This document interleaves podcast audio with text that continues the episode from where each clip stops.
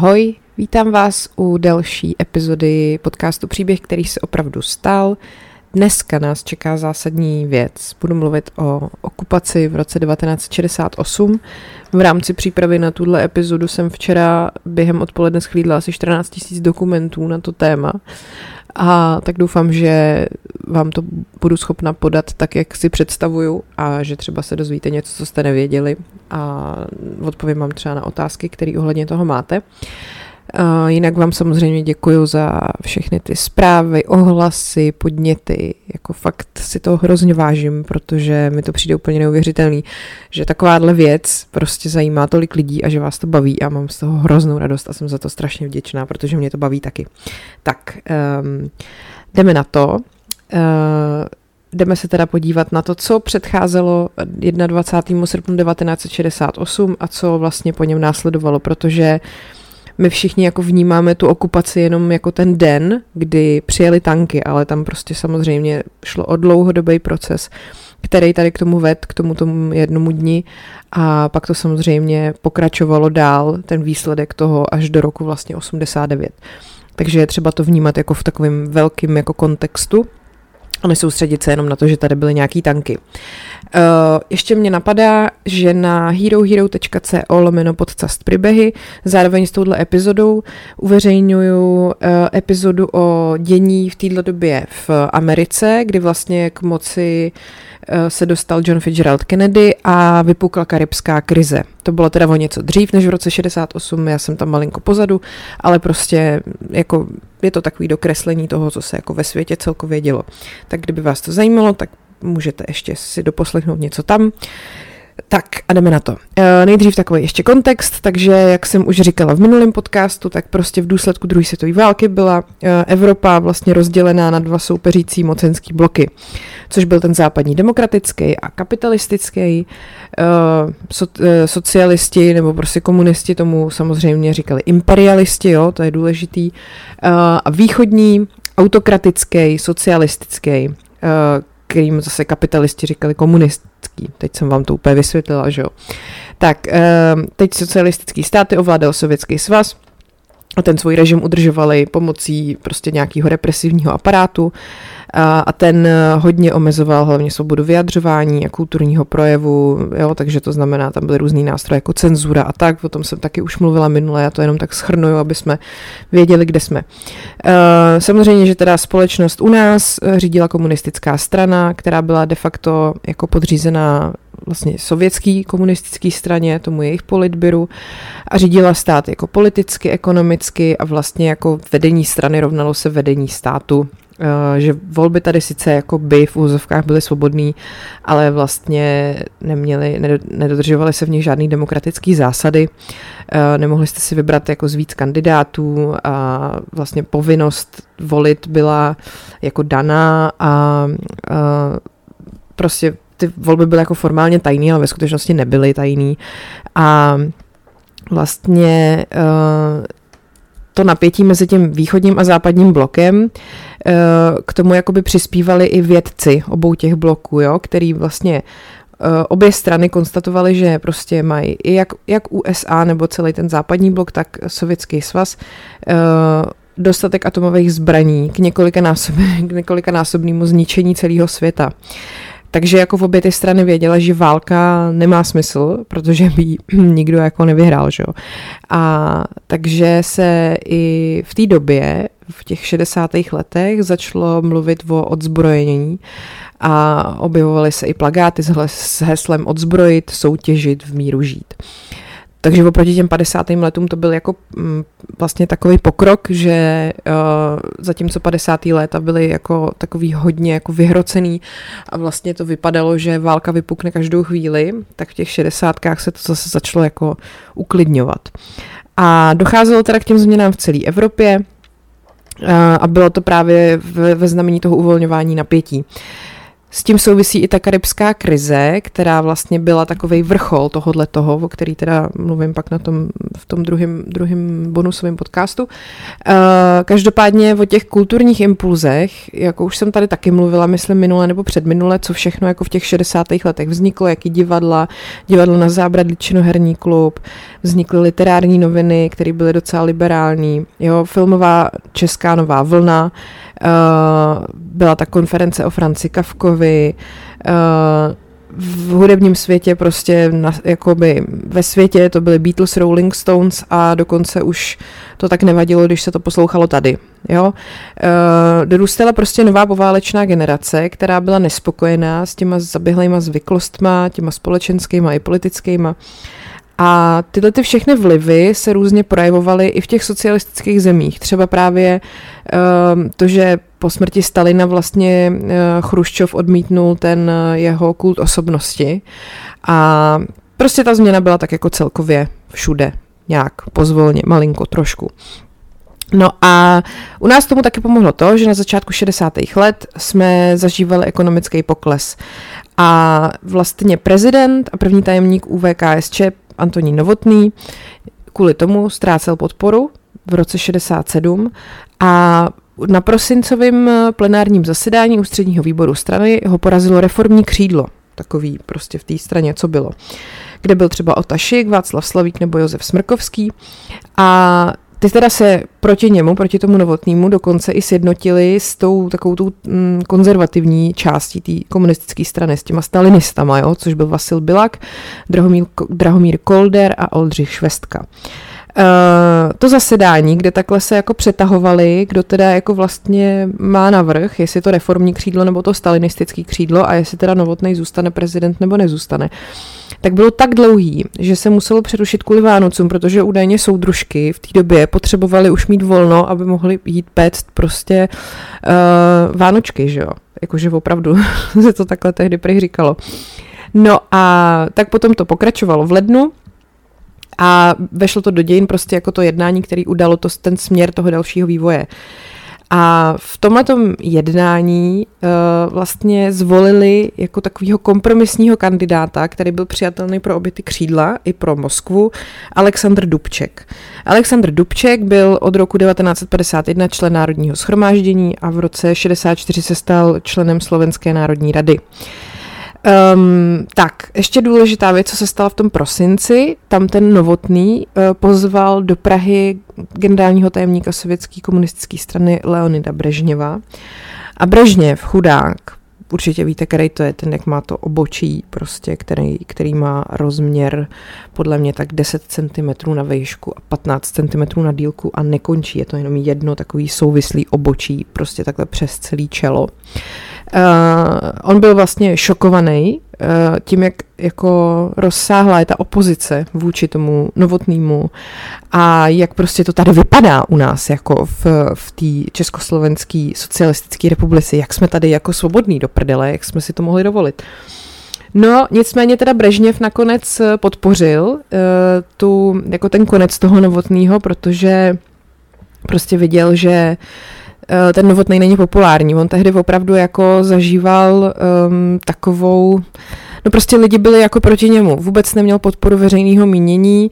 On to pak ještě blbec eh, nějak úplně celý zkazil tím, že v, v létě roku 67 v Martině na nějakých jubilejních oslavách Matice slovenské uh, urazil jako slovenskou veřejnost a no prostě úplně to jako celý pokazil, neměl žádnýho Marka Prchala, který by mu to jako PR-ově trošku vy, vyleštil, že jo, takže, takže smůla, Brežněv taky řekl, hele, novotnýho tu nechcem, takže 5. ledna 68 teda Dubčeka zvolili uh, prvním tajemníkem UVKSČ a potom 22. března 68 dokonce ten novotný podlehl jako nátlaku ze všech stran a rezignoval na funkci prezidenta a 30. března potom ho nahradil generál Ludvík Svoboda, což byl veterán z druhé světové války a to se tak jako hodilo do té celkové atmosféry tehdy, kdy se jako znova připomínali ty opravdický jako úspěchy prostě toho našeho národa a že vlastně jako je takový symbolický, že do jeho čela si prostě dáme jako generála, který vlastně bojoval za nás té druhé světové válce proti tomu opravdovýmu jako nepříteli, že jo. No a teď prostě nastává uh, takový období, který mu se říká Pražský jaro, a to je takový vlastně orámovaný takzvaným akčním programem KSČ, kdy to, to schválilo teda v 5. dubna to ústřední, ten ústřední výbor. Uh, šlo to všechno jako od toho Alexandra Dubčeka. Je to vlastně takový, mm, takový jako takový program, který měl uh, reformovat celou tu stranu a celou, uh, celý systém, jak vlastně ta socialistická republika jako funguje. Uh, Dubček tomu taky říkal socialismus s lidskou tváří. Uh, Jde o to, že se má mnohem víc jako podpořit svoboda tisku, takže se má teoreticky zrušit cenzura. Ekonomika by se měla víc orientovat na spotřební zboží, vlastně by se měla částečně liberalizovat. Samozřejmě, že má být zachovaná vedoucí úloha KSČ, to je důležitý, ale uh, taky byla v plánu federalizace Československé socialistické republiky, jakože budeme dvě rovnoprávné republiky se Slovenskem. A ten program eh, mezi jehož hlavními autorovi, auto, autorami, autory figuroval třeba uh, nový tajemník UVKSČ Zdeněk Plinář. Ten kritizoval prostě chyby a nevybíravý metody těch vedoucích orgánů, taky kritizovali potlačování demokratických zpráv a svobod, porušování jako zákonnosti, zneužívání moci. Normálně to skoro vypadalo, že jako komunisti dostávají rozum. Uh, snažili se nějak překonat prostě takový ty antagonizmy, všechny ty úplně nesmysly, které prostě do té doby fungovaly. Uh, chtěli jako intenzivní nějaký ekonomický rozvoj, protože prostě ta ekonomika byla v krizi a prostě tak nějakým došlo, že takhle úplně jako solo samostatně to nejde, jenom s podporou jako Sovětů, že prostě musíme nějakým způsobem komunikovat se zbytkem světa. Uh, No, eh, ten Zdeněk eh, Mlinář, mimochodem, který byl spoluautorem tady tohohle toho všeho, eh, vlastně od roku 1970 potom pracoval jako pedagog v Bazileji a Manchesteru a později jako profesor ekonomie na Vysoké škole hospodářských a sociálních věd ve Švýcarsku, takže on prostě po roce 68 odešel. No a ty reformní komunisti se prosadili i do čela Národního schromáždění a předsedou toho se stal eh, další taková tvář toho pražského jara, což byl Josef Smrkovský a šéfem Národní fronty František Kriegel. Prostě se dá říct, že jako se do, do čela té strany ve všech jako pozicích dostali takový ty v vozovkách jako hodnější komunisti. Jo, furt to byli komunisti, důležitá věc, ale byli proreformní a chtěli prostě změny. No a teď, když tady budu chvilku se věnovat tomu socialismu s lidskou tváří, jo, tady začátek toho dokumentu, který měl snad 30 stran, já jsem na to koukala, to se jako nedá učíst. Uh, ústřední výbor KSČ, vědom si svého závazku k tradicím komunistického hnutí, předkládá straně a všem pracujícím naší socialistické vlasti program své politické práce pro nejbližší období. Ústřední výbor opíraje se o zkušenosti socialistických zemí a mezinárodního dílnického hnutí, vychází důsledně při tvorbě programového prohlášení z československých podmínek. Navrhujeme řešit vážné a neodkladné problémy současného života podle svého nejlepšího vědomí a svědomí, myšlenky a plány, které které nás přitom vedou, ne, nespadly lacino do klína, vyplývají z tvrdých a mnohdy draze zaplacených zkušeností minulých let. Každý z nás, ten dříve, onen později, se k ním musel propracovávat a probojovávat na základě dlouholetých zkušeností. Nyní nastala doba, kdy komunisté nastoupili k obratu v celém životě strany, v cestách výstavby nové společnosti. No, takže prostě začali být trošku jako, řekněme, friendly. Um, ten akční výbor vyhrazoval, že sice bude postupovat pod vedením KSČ, no ale veřejnost samozřejmě, když zjistila, že tam je nějaká vůle k nějakým změnám, tak začali tlačit na to, aby ty reformy provedly co nejrychleji. Ty samozřejmě byly, eh, část té veřejnosti byla hodně radikální, eh, v tisku najednou začaly vycházet různé protisovětské polemiky, dokonce sociální demokrati se, si dovolili zkusit formovat samostatnou stranu klucí prostě a zakládali se další jako politické kluby. Eh, konzervativní členov, členové jako KSČ požadovali za tady tyhle ty všechny neposlušnosti nějaký represe, ale Dubček prostě zastával zdrženlivý názor. Zdůrazňoval vedoucí úlohu KSČ a prostě nechtěl eh, být takovejhle ten zlej policajt. Um, takže se snažil dál prosazovat ten akční program a v květnu oznámil, že 14. sjezd strany se bude konat 9. září. A tam se měl ten akční program KSČ právě z, z, jakoby, uh, začlenit do stanov strany a měl se navrhnout i ten federalizační zákon, teda jakoby zrovnoprávnění Česká a Slovenska v úzovkách a zvolit nějaký ústřed, no, nový jako ústřední výbor té strany. Úplně nejzásadnější počin reformní toho pražského jara, tady tohohle toho akčního programu byla úplný zrušení nebo uvolnění cenzury v únoru 68 a úplný zrušení 4. března 68. Formálně to zákon potvrdil 26. června 68, což bylo úplně jako poprvé vlastně v české historii. Eh, potom 27. června 68 byl zveřejněný manifest, eh, který byl sformulovaný na podnět eh, několika pracovníků Československé akademie věd. A ten manifest napsal spisovatel a novinář Ludvík Vaculík a ten manifest se jmenoval 2000 slov. Um, na ten, ten podnět uh, vlastně paradoxně podal jako ten předseda Národní fronty František Kriegel, který prostě chtěl nějaký jako provolání, kterým by se jako vědci vyjádřili k té nové politice KSČ. Přičemž Kriegel byl ten reformní komunista, tak on jenom chtěl jako nějakou takovou podporu jako veřejnosti k tomu všemu, co dělají. No a teď jako na tom koncipování tady tohodle toho se podíleli třeba Oto Vichtrle, Jan Brod, Otakar Poupa, Miroslav Holub, uh, Bohumil Sekla a další. No a jenom, že oproti očekávání toho Kriegla, oni ty vědci jakoby nepodpořili ty proreformní vůdce, ale prostě jenom jako nemilosrdně skritizovali poválečný vývoj toho režimu jako celkově. Takže to nebylo, je, my jsme rádi, že vy komunisti začínáte dělat tady ty reformy, děkujeme, tleskáme, ale bylo to, vy svině zastraný, jste nás tady prostě v 50. letech zdecimovali, polovinu zavřeli a úplně jste tu zemi prostě dovedli jako do prdele. No, takže formulaci tady toho prohlášení měl právě eh, udělat redaktor literárních listů Ludvík Vaculík. A eh, ten manifest on teda sepsal v hotelu Union v Praze na Ostrčilově náměstí a vědci ho potom na dalších dvou schůzkách schválili. 27. června teda 68 vyšel v literárních listech a v celostátních denicích práce, Mladá fronta a zemědělské noviny. Eh, a bylo to teda vlastně den poté, co byla jako zákonem dočasně zrušena cenzura. No a manifest podepsali stovky osobností veřejného života, víc než 150 tisíc občanů a e, zveřejněný teda byly e, jména 70 významných osobností, který manifest podepsali před jeho zveřejněním, což byl Jan Verich, Jaroslav Seifert, Jiří Suchý, Jiří Šlitr, Věra Čáslavská, manželé Zátopkovi, Otomar Krejča, Rudolf Hrušínský, Jiří Menzel a tak dále. E, vlastně to prohlášení, jak jsem říkala, zaskočilo i ty reformní komunisty, protože Uh, řekli prostě, že to je národní katastrofa, že to je konec demokratizačního procesu, tragédie, uh, okresní konference jsou ztracené, konzervativci přejdou do útoku. Ten František Kriegel si pak ty autory pozval na kobereček, ale pak je doprovodil do televize, aby sklidnili situaci a vysvětlili jako smysl toho manifestu. A pak měli nějakou celonoční diskuzi o tomhletom a vlastně KSČ ten manifest musel jako odmítnout, ale přiznali mu jako dobrý úmysly. Eh, a pak v následujících dnech zjistili, že vůbec nemají podporu veřejnosti a prostě vlastně většinou jako do redakcí chodili rezoluci, které podporovaly těch 2000 slov. Dokonce i nějaký stranický organizace to podporovali.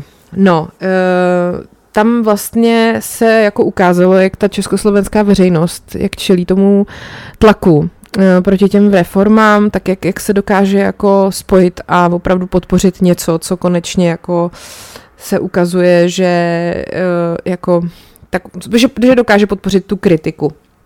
Každopádně samozřejmě potom, když eh, bylo po okupaci, nebo teda začala okupace a všechno se vrátilo zpátky, tak ty lidi, kteří souhlasili s 2000 slov s manifestem, tak za to byli persekuovaní a nedopadlo to s nimi úplně dobře. No. Tak, a teď teda jdeme už k tomu, jak to postupně tam jako bobtnalo, jo. Um, 23. července 1968 na sovětský velvyslanectví byl předaný dopis, který se, který mu se říká 99 pragováků což byli vlastně stranický a fun- stranický funkcionáři Praga automobilových závodů Klementa Gottwalda. A tady ten, ten dopis publikoval na titulní straně sovětský deník Pravda. A zatímco v Československu ty signatáři tady tohoto dopisu byli označeni za zrádce, tak naopak samozřejmě Sověti ten dopis označili za reprezentativní hlas dělnické třídy a ty spojenci z toho sovětského bloku se začali jako doopravdy bát těch změn, co se tady prostě děli. No, e, vlastně takže pro jednu stranu ty signatáři toho dopisu 99 pragováků byli jako hrdinové a pro zase další část lidí to byli jako zrádci, že jo? Tak hrdinové to byli pro ty, který prostě, kterým se tady tyhle ty změny jako a ty reformy nelíbily, zrádci to byli samozřejmě pro ty ostatní. Mm, teďkon vlastně bohužel eh, ten dopis posloužil komunistům jako nějaká obhajoba k tomu, že pak sem vlastně vpadly ty, ty vojska, jakože vlastně lidi to chtěli. Eh, iniciátorem toho dopisu byl velitel lidových milicí v pražské automobilce Praga. A list byl údajně 23. července teda předán na sovětský velvyslanectví a o týden později ho publikoval ten sovětský deník. No a komunisti ho pak interpretovali jako právě, že lid vyzývá mocen, k mocenskému zásahu ze strany jako Sovětů, že jo, aby bránili socialismus. Ale uh, v podstatě to byl soukromý dopis. Oni to neprojednali ani podnikový, ani stranický orgány a podepsali to hlavně funkcionáři nějakých stranických organizací a nějaký rodinní příslušníci. A původně měl být doručený jenom vedení jako českých komunistů, ale uh, jo a třeba většina podepsaných uh, to byli lidi okolo nějakých 40 40 let, 35 a jako ten jeden, který vlastně to podepsal, nebo který u toho byl, tak říkal, těm lidem bylo kolem 20 a přišel Hitler. V 48. byli nadšení, že se to otočili, že vládnou komunisté. Takže ty lidi jakoby se báli, že zase přijde něco špatně. No a Oni ho potom poslali do SSSR, bohužel, a vlastně ty Sověti to jako zneužili. Takže to byla taková první vlaštovka.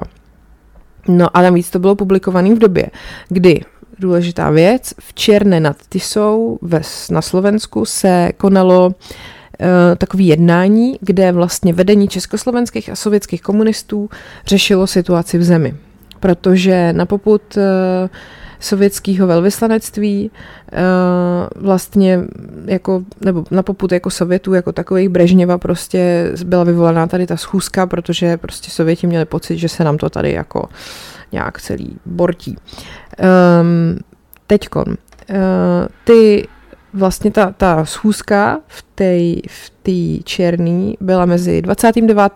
červencem a 1. srpnem a schůzky se zúčastnili uh, Aleksandr Dubček, Ludvík Svoboda, předseda vlády Oldřich Černík a Josef Smrkovský a za sovětský svaz to byl teda Brežněv, předseda Rady Sovětu Alexej Kosigin, předseda prezidia nejvyššího sovětu Nikolaj Podgorný uh, a další prostě nějaký jména. No, Dubček tam samozřejmě bránil program toho reformního křídla KSČ, a zároveň jako sliboval, že všechny ty závazky, které máme uh, vůči Varšavské smlouvě, prostě budeme dodržovat.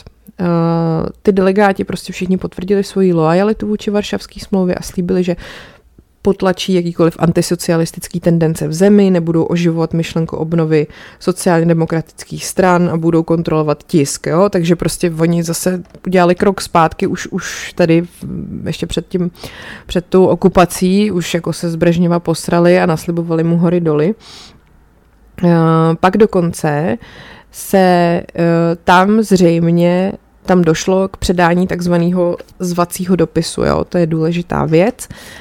To byl dopis, který vlastně sepsali um, několik, sepsalo několik jako uh, komunistů z, tý stalinistický, z toho stalinistického křídla komunistické strany uh, a vlastně v něm jakoby žádali Brežněva, aby zasáhnul tady u nás v Československu, aby jako zabránil tady těm letěm uh, proti komunistickým tendencím. Uh, Ten dopis teda předali uh, Brežněvovi v bratislavském hotelu Soria 3. srpna 68, což bylo teda chvilku poté, co pro sovětskou stranu jako neúspěšně skončily ty rozhovory uh, o tom, jak to tady u nás dál bude. Uh, ta existence toho dopisu samozřejmě měla zůstat utajená, ale 15. července 92 ho objevili zapečetěný ve státním archivu Ruské federace a e, obálka byla podepsaná Konstantinem Černěnkem se slovy uložit v archivu Politbyra.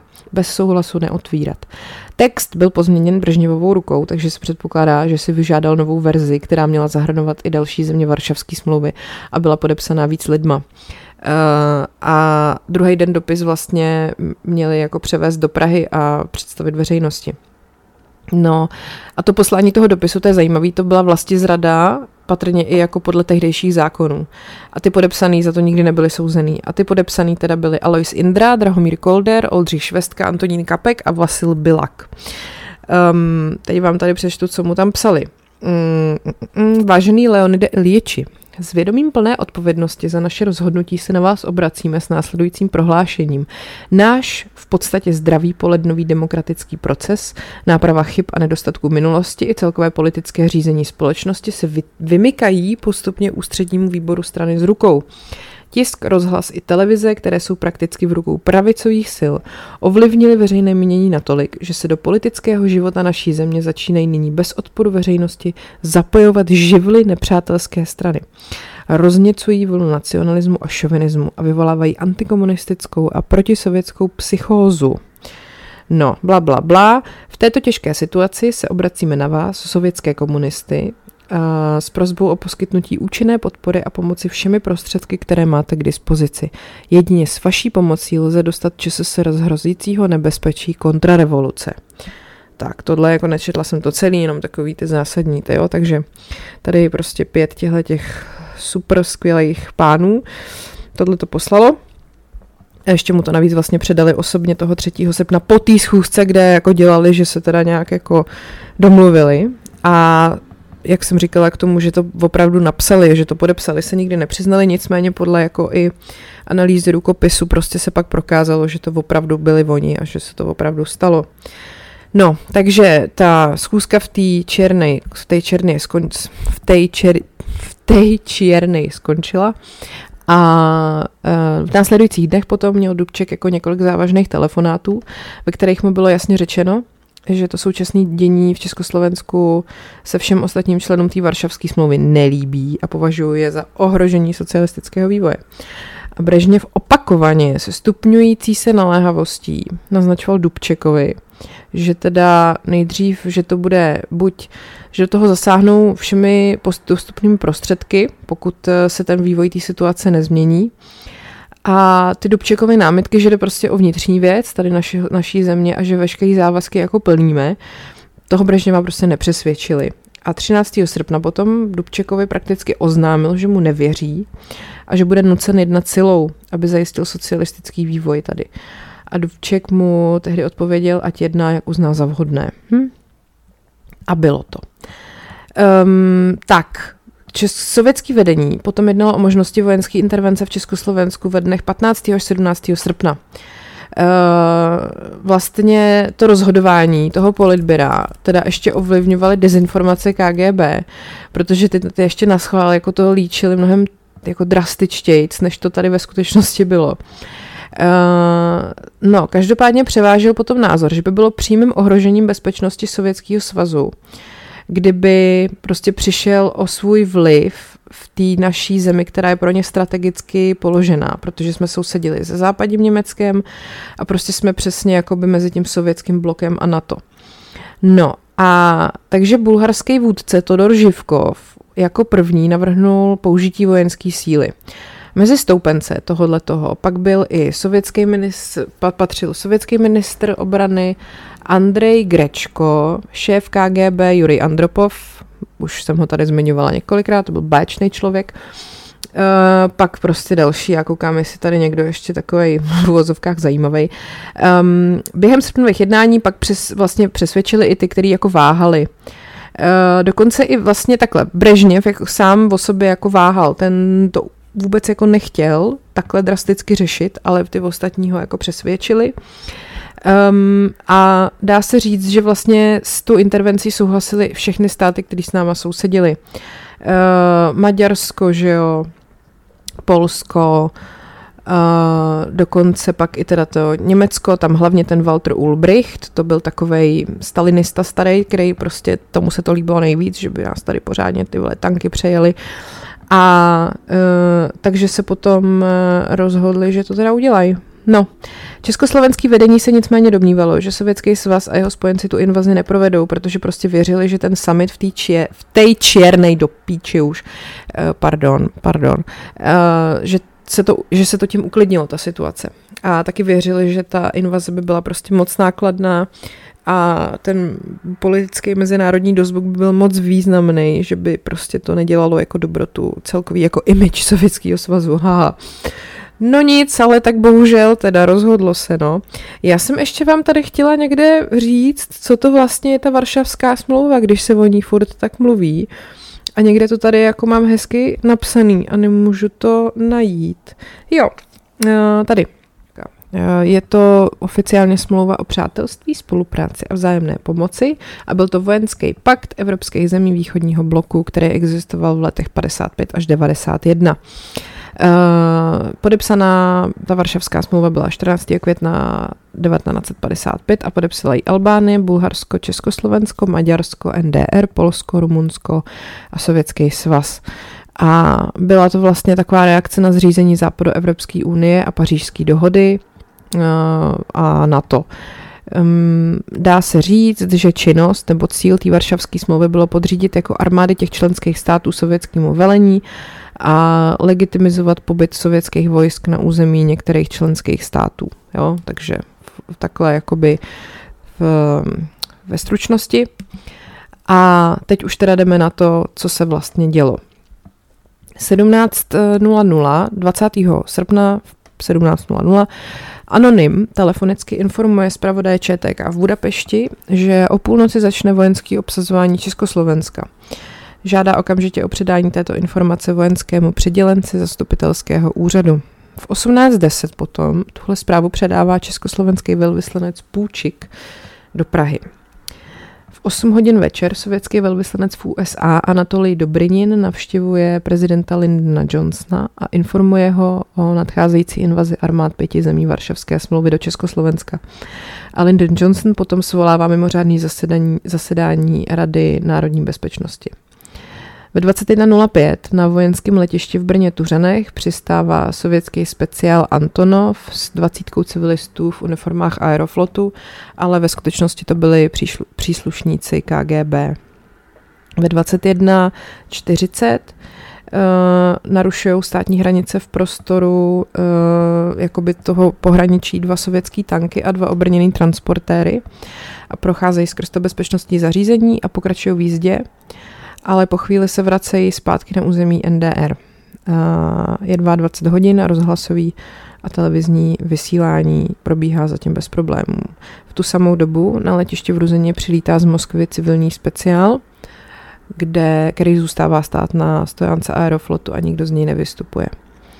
Byla taky zrušená pohotovost, vyhlášená k zajištění přímého přenosu eh, ze schromáždění lidu na staroměstském náměstí druhý den, kde měli promluvit čelní funkcionáři straně a státu. To schromáždění prostě se zrušilo.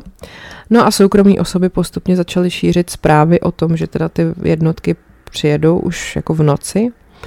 A ředitel ústřední zprávy spojů Karel Hoffman a některý další představitelé eh, tady tohohle toho aktivně spolupracovali vlastně se sovětskými agentama, aby jako umlčeli ty československý rozhlasový a televizní vysílače. Takže z jeho iniciativy, tady toho Karla Hoffmana, probíhají uh, celý den a večer schůzky vybraných a prověřených zástupců tisku, rozhlasu a televize. Um, on vydává pokyny, aby ta očekávaná intervence byla československý i světové veřejnosti prezentovaná jako internacionální pomoc, poskytnutá na žádost vedoucích československých stranických a státních orgánů. U toho jednání jsou přítomní i tři ozbrojení pracovníci STB. Potom ve 22.30 vlastně po 24 hodinách je ukončený závěrečný přesun intervenčních jednotek do výchozích pozic u státní hranice Československa. Přeč, je jim přečtený rozkaz, podle něhož teda ta internacionální pomoc začíná toho 21. Takže přesně o půlnoci povedou útok směrem z území NDR, Polska, Maďarska a Sovětského svazu. No, eh, o půlnoci z 20. teda na 21. srpna v tu samou dobu na, se na zasedání u VKSČ dostavuje Ludvík Svoboda, prezident. Rakousko uzavírá hranice s Maďarskem a v Československu se dispečer letištního provozu v Ruzini po telefonu dozvídá, že letiště nesmí přijímat ani odbavovat žádný letadla. Ministr národní obrany uh, vydává rozkaz, podle kterého musí všichni vojáci zůstat v kasárnách a v žádném případě nesmí používat zbraně a sovětským vojskům na československém území musí poskytnout maximální všestranou pomoc. Také vyhlašuje zákaz vzletu všech armádních letounů a nařizuje zabezpečit přistávání sovětských letadel na letištích v Brně a v Ruzini. Plukovník nařizuje uh, náčelníkům krajských zpráv SNB vyhlásit pohotovost, obsadit uh, těma uh, nějakýma útvarama sdělovací prostředky, rozhlas, televizi, poštu, místní rozhlasy a vysílačky radioamatérů. Eh, před jednou hodinou potom eh, prezident Svoboda opouští zasedání předsednictva a vrací se na hrad. Eh, v jednu hodinu 15 minut přichází do budovy Československého rozhlasu na Vinohradech skupina pracovníků STB. Podplukovník Molnár, náčelník krajské zprávy SNB, vydává rozkaz k obsazení televizního vysílače Petřín a mezinárodní telefonní ústředny. V jednu hodinu a 30 minut přistávají v Růzení dva vojenské letouny, z nichž je vyřazeno, eh, z nichž vychází několik desítek ozbrojených vojáků a ty okamžitě obsazují hlavní letištní budovu, z ní vyhánějí na venkovní prostranství letištní personál a čekající cestující.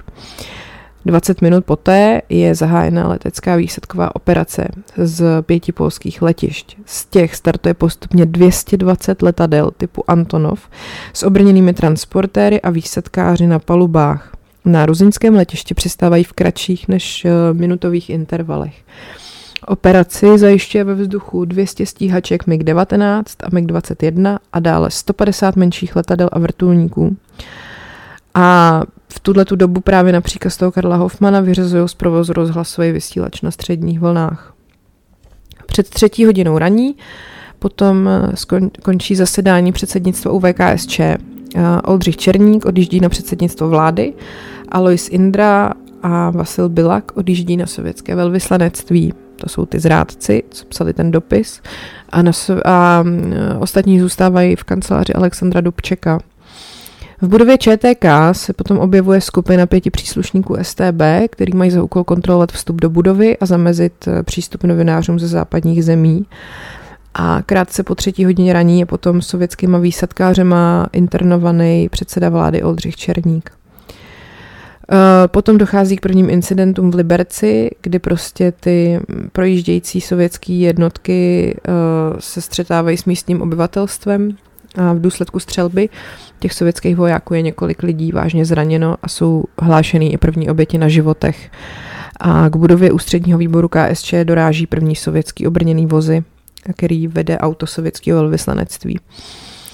No a před tou budovou uh, sovětský voják postřelil a těž, těžce zranil 31-letého Antonína Jaroše. Mm, na příkaz Karla Hoffmana se přerušuje provoz všech vysílacích stanic a krátce na to se pak pracovníci spoju telefonicky obracejí na Josefa Smrkovského, což byl uh, taky, ježiš, teď nevím, taky prostě nějaký vedoucí tam v té straně. Informují ho o tom příkazu a ten Smrkovský to označuje za protistátní čin a nařizuje vysílače opět zapnout. No, uh, v kanceláři potom prvního tajemníka UVKSČ Sověti zadržují Alexandra Dubčeka, Josefa Kopeckého, Františka Krígla, Josefa Špačka, Václava Slavíka, Zdeďka Mlináře a několik dalších. A z rozhlasu se vysílá e, takzvaný provolání všemu lidu Československé socialistické republiky. Všemu lidu Československé socialistické republiky. Včera dne 20. srpna 1968 kolem 23. hodiny překročila vojska Sovětského svazu, Polské lidové republiky, Německé demokratické republiky, Maďarské lidové republiky a Bulharské lidové republiky státní hranice Československé socialistické republiky. Stalo se tak bez vědomí prezidenta republiky, předsedy Národního schromáždění, předsedy vlády i prvního tajemníka UVKSČ a těchto orgánů. V těchto hodinách zasedalo předsednictvo UVKSČ a zabývalo se přípravou 19. sjezdu strany. Předsednictvo UVKSČ vyzývá všechny občany naší republiky, aby zachovali klid a nekladli postupujícím vojskům odpor. Proto ani naše armáda, bezpečnost a lidové milice nedostali rozkaz k obraně země. Předsednictvo UVKSČ považuje tento akt za odporující nejenom všem zásadám vztahu mezi socialistickými státy, ale za popření základních norem mezinárodního práva. Všichni vedoucí funkcionáři státu, KSČ i Národní fronty zůstávají ve svých funkcích, do nichž byli jako představitelé lidu a členů svých organizací zvoleni podle zákonů a jiných norem platných v Československé socialistické republice. Ústavními činiteli je okamžitě svoláváno zasedání Národního schromáždění vlády republiky, předsednictvo ústředního výboru svolává plénum pro jednání vzniklé situace, předsednictvo UVKSČ. K tomu prostě pak z rádia, eh, tam je důležitá osoba, v českém rozhlase tehdy pracovala Kamila Moučková, která vlastně se stala takovým hlasem toho dne, kdy vlastně z rozhlasu vysílali jako aktuální informace toho, co se děje a vyzývali lidi prostě k různým věcem, schánili třeba zdravotníky a tak. A občané a občanky naše město prožívá snad nejtěžší chvíle našich současných dějin. Nejednou v minulosti byla naše Praha obsazena cizími silami, národ prožívá těžké zkoušky. Poprvé v dějinách je nyní naše město obsazeno vojsky spojeneckých a zpřátelených zemí. No, ona ta Moučková uh, vyprávěla, jak se, jak k tomu jako došlo. To prostě bylo tak, že jako byla doma a v někdy prostě brzo, já nevím, ve dvě, ve tři ráno jí zvonil telefon uh, a tam se ozvalo, že Kamilo, obsazují nás rusáci a ona si samozřejmě nejdřív myslela, že si dělají legraci. Eh, ten její kolega z rozhlasu byl tehdy Jiří Dinsbír, což je vlastně potom člen disentu, otec eh, toho druhého mladšího Dinsbíra, který teď nevím, jak se jmenuje, taky Jiří Dinsbír. No a oni tam vlastně potom eh, z toho rozhlasu vysílali celou dobu a dokonce i ve chvíli, kdy za tou Kamilou, za tím studiem vlastně stáli dva sovětský vojáci se zbraněma. A takže oni jako potom třeba uh, řekli, aby se vůbec nehejbala z toho studia pryč, protože už by ji pak nikam nepustili, protože tam hlídali vchod. Takže ona prostě seděla ve studiu a mluvila a až když jí říká sama, až mi začali rýpat do žeber těmi samopaly, tak jsem se zvedla, odcházela jsem a oni bezprostředně za mnou. Takže uh, ten rozhlas byl taková jako nejdůležitější uh, složka ten den, protože to bylo jediný, odkud se lidi mohli dozvědět, jako co se děje. Uh, kolem 9. ráno potom vysílání z hlavní budovy rozhlasu umlklo za zvuků střelby sovětské pěchoty, ale pokračovalo pak postupně z jiných rozhlasových studií, které byly umístěny v jiných budovách, protože ty pracovníci přešli do ilegality a od 11. hodiny potom pokračovali ve štafetovém vysílání, kde se střída vyhlásila nějaký kde se jako různě hlásily utajený studia vlastně po celé zemi. Uh, takže se prostě takhle z těch improvizovaných studií podařilo to vysílání uh, obnovit i tele, v televizi. A uh, například pracovníci Československé televize, který byli okupanty vlastně vyhnaný z těch rozstřílených televizních studií, pak našli azyl v areálu ČKD a mohli vysílat aspoň se zvukem díky rozhlasovému vysílači, který byl zrovna chvilku předtím zkompletovaný v závodě Tesla Hloubětín. No, no a vlastně po informaci, že velká část UVKSČ byla internovaná, se přihl- prohlásili za svobodný vysílač UVKSČ a na symbolickou podporu tomu Dubčekovu vedení přijali slogan Jsme s vámi, buďte s námi. Uh, tam vlastně ještě k tomu do toho se jako ozývalo nějaký vysílání ilegální okupantské stanice Vltava, který se šířilo na jiný vlně eh, z nějaký stanice nedaleko Drážďan. Bylo vysílaný špatnou češtinou a hájilo okupaci a ten československý rozhlas se od nich jako distancoval a posluchače opakovaně upozorňoval, že jde o nepřátelský vysílání. Eh, je pět hodin, jedna a půl minuty ráno eh, a zároveň chceme upozornit, že posloucháte Československý rozhlas Praha a že na vlně, nevím něco, není vysílání Československého rozhlasu. To, co tam snad slyšíte, je takzvaný vysílač Vltava, který nemá s Československým rozhlasem nic společného. Dovolte, abych přerušil informaci. Informací, že k budově Československého rozhlasu se po Vinohradské třídě blíží tanky. Říkáme vám to proto, abyste věděli v případě, že přestaneme vysílat. Eh, směrem od Václavského náměstí navržen, eh, se blíží několik vozů a několik set lidí se snaží hradbou těl zadržet postup vojáků pod vedením, okupační, pod, eh, pod vedením okupačních vojsk. Nevíme, jak dlouho bude tato situace trvat. V tomto okamžiku je obrana Jo, tak to jsem přečetla blbě, nevadí, jdeme dál. K rozhlasu přišly jednotky, které začaly pálit světelnými a ostrými náboji a pomalu postupují. Zdá se, že nevědí, co dělají. Schromáždili se kolem svého velitele a vypadají rozčílení. Jsou obklopeni několika stovkami lidí, kteří volají uh, a pískají. Tady je svobodný vysílač, tady je svobodný vysílač Praha. Voláme všechny lékaře a řidiče sanitních vozů, ať přijedou před budovou Československého rozhlasu v Praze na Vinohradech. Takže takhle to vypadalo. Já jsem, když člověk kouká na ty dobové záběry, teď zrovna, nebo ne, teď to už je díl, když si najdete na české televizi, je takový 17-minutový dokument, který je vlastně sestříhaný ze záběrů, který se našli poměrně nedávno a tam třeba uh, ten kameraman popisuje, jak uh, to šel točit a ty lidi, když ho viděli, tak ho vyzvedli na ramena, aby jako na to viděl líp tou kamerou. A takže lidi dělali takové věci, že třeba převrhli vagón tramvaje, aby vyrobili takový zátras těm tam, tankům, aby nemohli postupovat dál. A jako ty záběry jsou fakt hrozně zajímavý, to doporučuji, kdybyste to chtěli vidět. Tak, um, co se týká jako zahraničí, tak uh, z území Polska uh, vysílala v prvním týdnu okupace v češtině rozhlasová stanice Záře, zahraniční vysílání uh, potom moskevského rozhlasu, který do té doby připravovali jen, vlastně tam byly jenom dva hodinový pořady v češtině a slovenštině, se po 21. srpnu rozšířili na vysílání v češtině a slovenštině 24 hodin denně.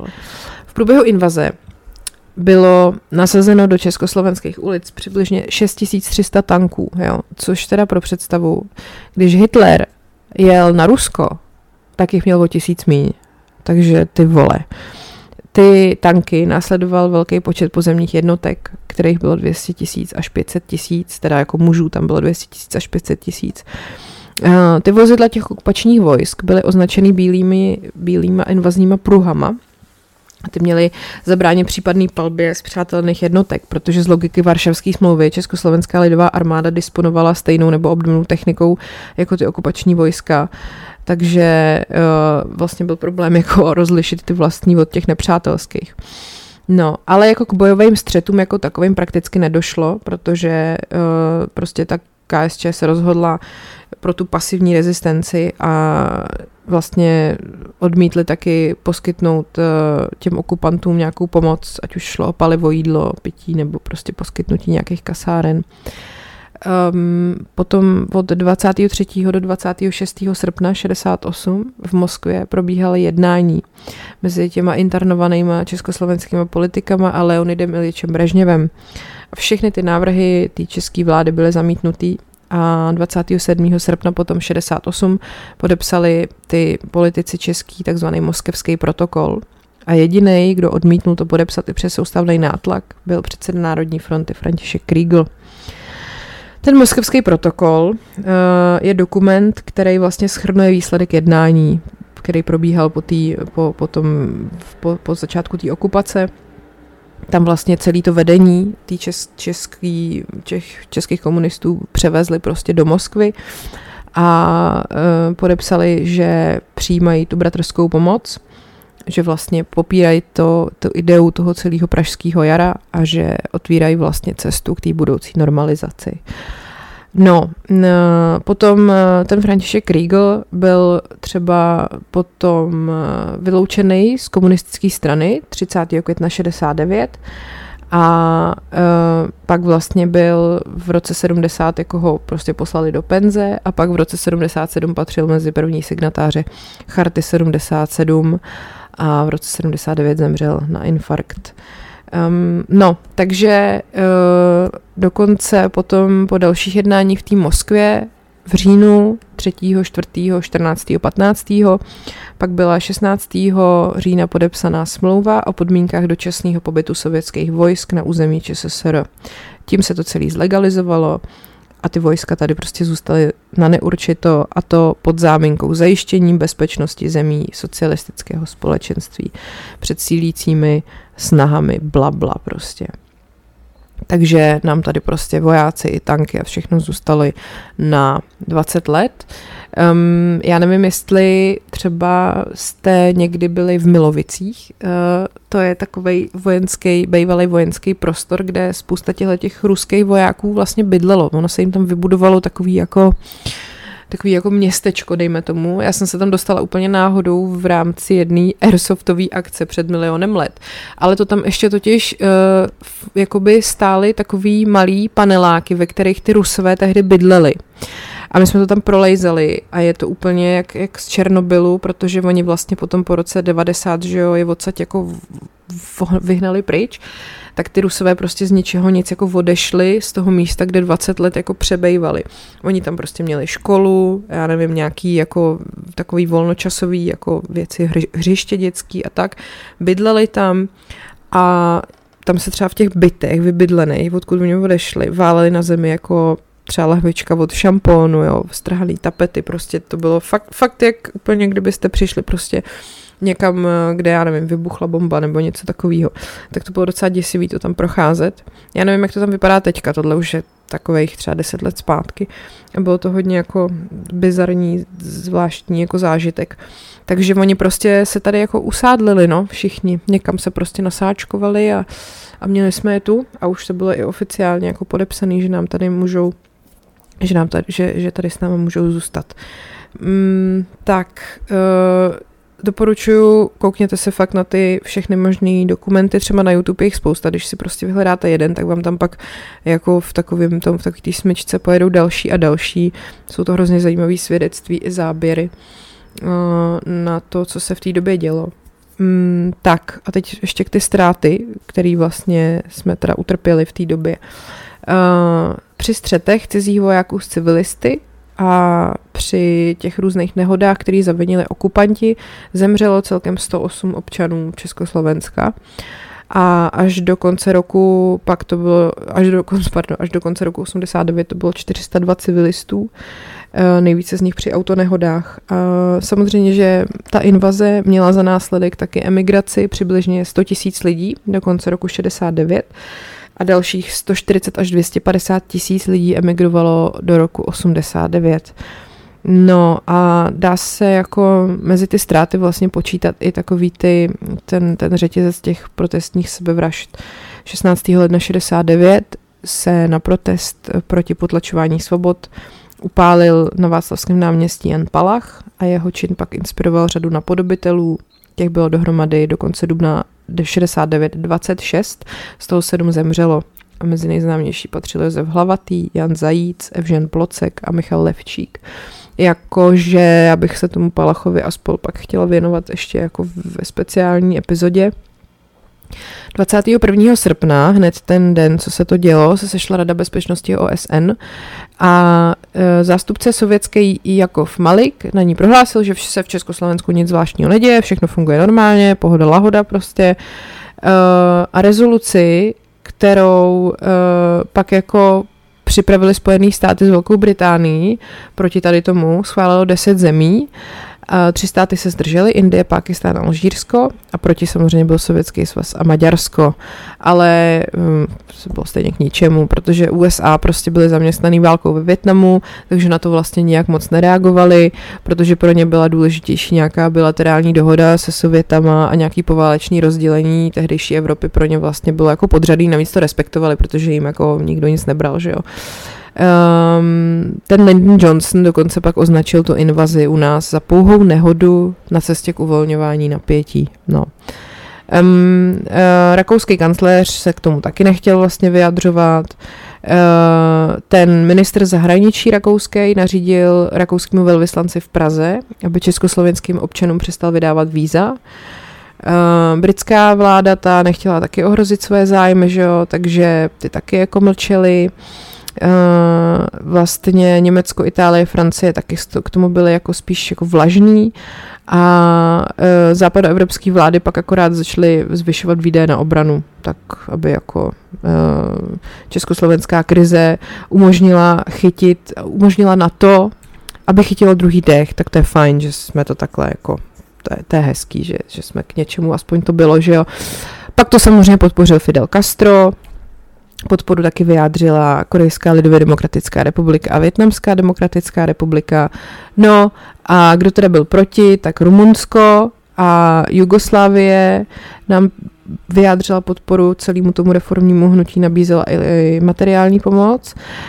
Paradoxně uh, ostře tu invazi odsoudil čínský vůdce Mao Tse-tung, protože oni měli mezi sebou roztržku se Sovětama a to pak vedlo v roce 69 k mm, nějakému ozbrojenému konfliktu. Uh, takže dokonce pak Albánie, která byla taky pročínsky orientovaná, tak stála jako by na straně Číny, která teda odmítla že to tady u nás se děje. Takže Albánie potom na protest proti té invazi vystoupila z té varšavské smlouvy. Uh, Uh, no a pak to odsoudili všechny západoevropské komunistické strany, takže to byla třeba komunistická strana španělská a uh, vlastně mezi západoevropskými komunistama se právě začal prosazovat ten odklon od toho východního bloku a uh, z těch 88 komunistických stran na světě tu intervenci u nás, tu okupaci podpořilo jenom 10.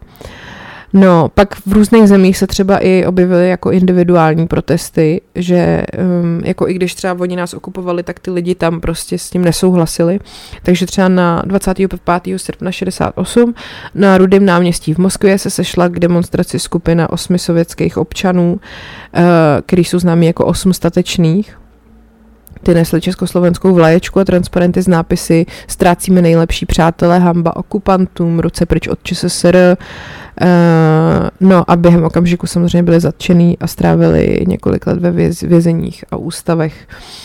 Dalším protestujícím v tom sovětském svazu byl třeba gruzínec Revas Činčadze asi, který předsedovi rady ministrů Eh, Kosiginovi napsal 14. března 70 dopis, který zahájil slovy vyjadřují svůj rozhodný, rozhněvaný protest v souvislosti s náhlým, sprostým, ničím neodůvodněným vpádem sovětských vojsk na území Československa.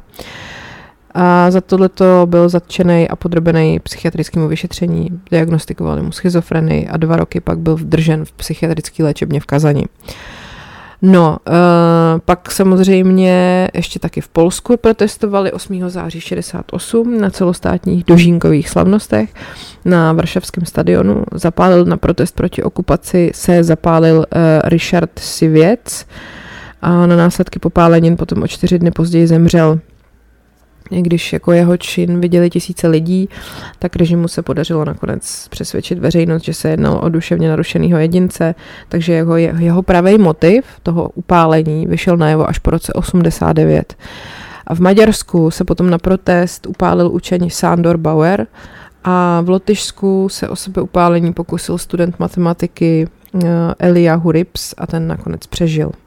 Takže tolik k nějakým mm, do, takovým dozvukům. Já potom samozřejmě dál se budu věnovat tomu, co všechno to znamenalo, co znamenala normalizace až zase někdy příště. Ještě si myslím, že nedílnou součástí tady toho dne a celé té atmosféry uh, té doby byla píseň Modlitba pro Martu, tak si pojďme říct něco o ní. Um, Vlastně Marta Kubišová tehdy byla prostě úplně jako na vrcholu slávy, řekněme, spolu s Helenou Vondráčkou, Vaškem Neckářem, který prostě uh, dělali uh, tehdejší, jak se jmenovali, Ježíš Maria, ne, Golden Kids se jmenovali, tak. Uh, no a takže od roku 67 Jo, a oni teda všichni tři účinkovali v televizním seriálu Píseň pro Rudolfa III. Uh, a oni tam jako v rámci toho děje vystupovali uh, se svýma písničkama a od sedmého dílu potom měla být koncepce jako upravená a místo vybraných známých hitů měly být součástí těch příběhů nějaký nově napsané písničky od jedné autorské dvojice. Takže eh, v případě potom sedmé epizody, která měla název Hraby Monte Cristo, měla mít premiéru na podzem 68, se tvůrci rozhodli, že angažují autory písně, který zvítězí na festivalu Bratislavská Lira. Ten se konal v červnu a vyhrála tam skladba Cesta, kterou složil Jindřich Vrabec a otextoval Petr Rada a ta byla naspívaná právě Martou Kubišovou. Uh, Brabec uh, se teda začal pak jako pracovat na nějakých další, dalších uh, osmi písních a Rada to textoval a díl měl podle Jaroslava Dítla skončit nějakou vážnou skladbou, kterou by teda Kubišová zpívala a měl by to být, měl by to být nějaký poselství anděla smíru. Měla mít jako slavnostnější, honosnější charakter. A ten Rada si tuhle píseň teda nechal nakonec a chtěl v ní využít motiv, uh, z kšaftu umírající matky jednoty bratrské uh, Jana Amose Komenského, kde se zpívá, nebo pardon, říká, věřím i já v Bohu, že po přejítí vychřit z hněvu, vláda věcí tvých k tobě se zase navrátí o lidé český.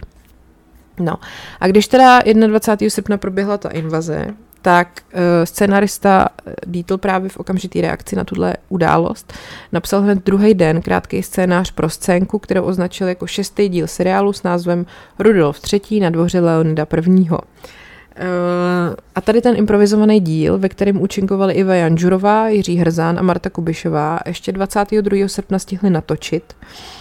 A právě, že protože chtěli hudební seriál, tak tam chtěli mít i nějakou píseň. No a pro záběry auta, z auta, který vezli tu Kubišovou vlastně skrz Prahu, kde byly ty tanky a vojenská technika, tak využili tu už existující píseň Cesta, ale pak jim scházela další skladba. A tak zamířili do zvukového studia Československé televize Petinka na Břevnově a tam se setkali s Jindřichem Brabcem a Mimochodem ten jako po cestě přes Prahu eh, jako dostal do auta několik, prostě měl auto prostřílený normálně. No a takže on už měl ten uh, druhý ten textář hotovou s asi třetinu textu té závěrečné písně, té majestátní, s, toho, s tím textem od toho Komenského, která obsahovala tu Brabcovu právě pomalou melodii. No a když teda oni uh, řešili, že by potřebovali nějakou písničku proti té okupaci, tak uh, tuhle tu závěrečnou skladbu určenou pro ten díl toho seriálu se rozhodli jako k tomu věnovat. Takže to rychle dokončili a nadiktoval uh, Kubišový text po telefonu a ona teda potom tu první verzi té písně pojmenovanou Modlitba uh, nahrála 23. srpna na té petince. A pak vlastně ještě ten večer tu epizodu i s tou modlitbou odvysílali a další den se pak objevila ve vysílání československého rozhlasu. No a v září 68 si potom moderátor Vladimír Škutina vybral jako znělku televizního publicistického pořadu Jsme s vámi, buďte s námi. A samozřejmě, že po třetím díle to celé bylo zrušený. A e, dne 21. září si pozval prezident Ludvík, Ludvík Svoboda na Pražský hrad vybraný zpěváky, herce a skladatele a Kubišová tam s klavírním doprovodem právě tu modlitbu zaspívala. No, uh, ona potom 28. srpna nahrála i orchestrální verzi písně a ta skladba byla vydaná jako modlitba pro Martu. No a potom vlastně jí hrál i československý rozhlas. Uh, Uh, objevila se potom i v tom díle toho seriálu Píseň pro Rudolfa III. A uh, potom nahrála ještě nějaký další aranžma a uh, potom samozřejmě, když nás začala normalizace, tak uh, Marta Kubišová dostala na základě nějakých falešných pornografických fotek, faktický zákaz vystupování a veřejné činnosti, přestala se objevovat v médiích a te všechny písně, včetně té modlitby, už rozhlas samozřejmě hrát nemohl. Takže uh, potom vlastně Kubišová se tak jako musela stáhnout do ústraní a úplně jako zmizela z toho veřejného prostoru. Takže ten aparát potom měl spadeno i na, ty autory písně a ten eh, Jindřich Brabec dostal eh, na jaře 71 výpověď z československého rozhlasu a další 14 let se pak živil v rámci svobodného povolání. No a na toho druhého, na toho Petra Radu, tlačila státní bezpečnost, aby s ní spolupracoval a on pak emigroval do Austrálie, kde žil až do roku 1990.